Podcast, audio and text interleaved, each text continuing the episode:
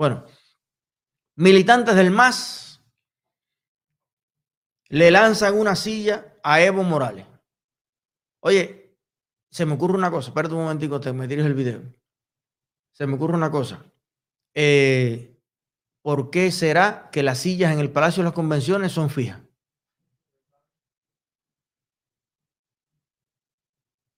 Del diablo son las cosas. Mire usted, ¿será por eso? Para que no le lancen una, silla a Gil, o no le lancen una silla a Raúl o a Díaz Canel. Bueno,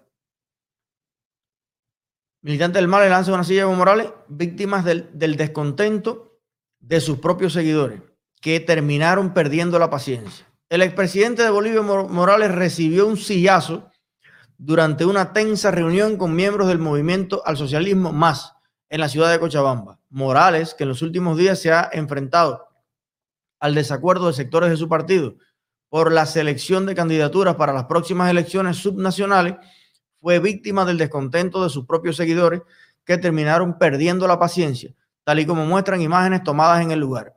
Tras la difusión de los videos en medios de prensa y redes sociales, Morales culpó a la derecha, al imperialismo, a la CIA de manipular lo que acontece en el interior de su propio partido. Vamos a ver, vamos a disfrutar las imágenes.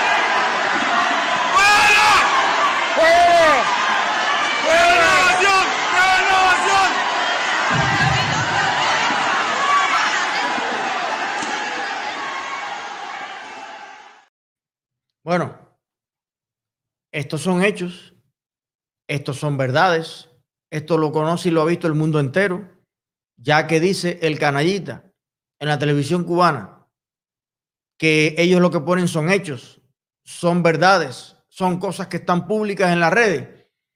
Yo le regalo un totí blanco al cubano que encuentre en radio, prensa o televisión en Cuba este video. El mundo entero hoy se está riendo de esto. Ah, no, pero los cubanos no. Si ponen algo, tiene que ser calurosa bienvenida le dan los miembros de Cochabamba a el gran presidente de Bolivia, Evo Morales. Con muestras de agradecimiento y flores recibieron, y es a sillazo por la cabeza que lo están recibiendo allí. Bueno, y fíjate lo que le gritaban, renovación. Renovación hay un proceso en el partido, el tipo quiere poner allí a sus propios marreros, a sus propios caneles, a sus propios compinches y hay sectores más jóvenes, reformistas en el partido que quieren una renovación en la dirección del partido. ¿Por qué? Porque ellos no son como somos más. Que el año que viene tiene elecciones presidenciales.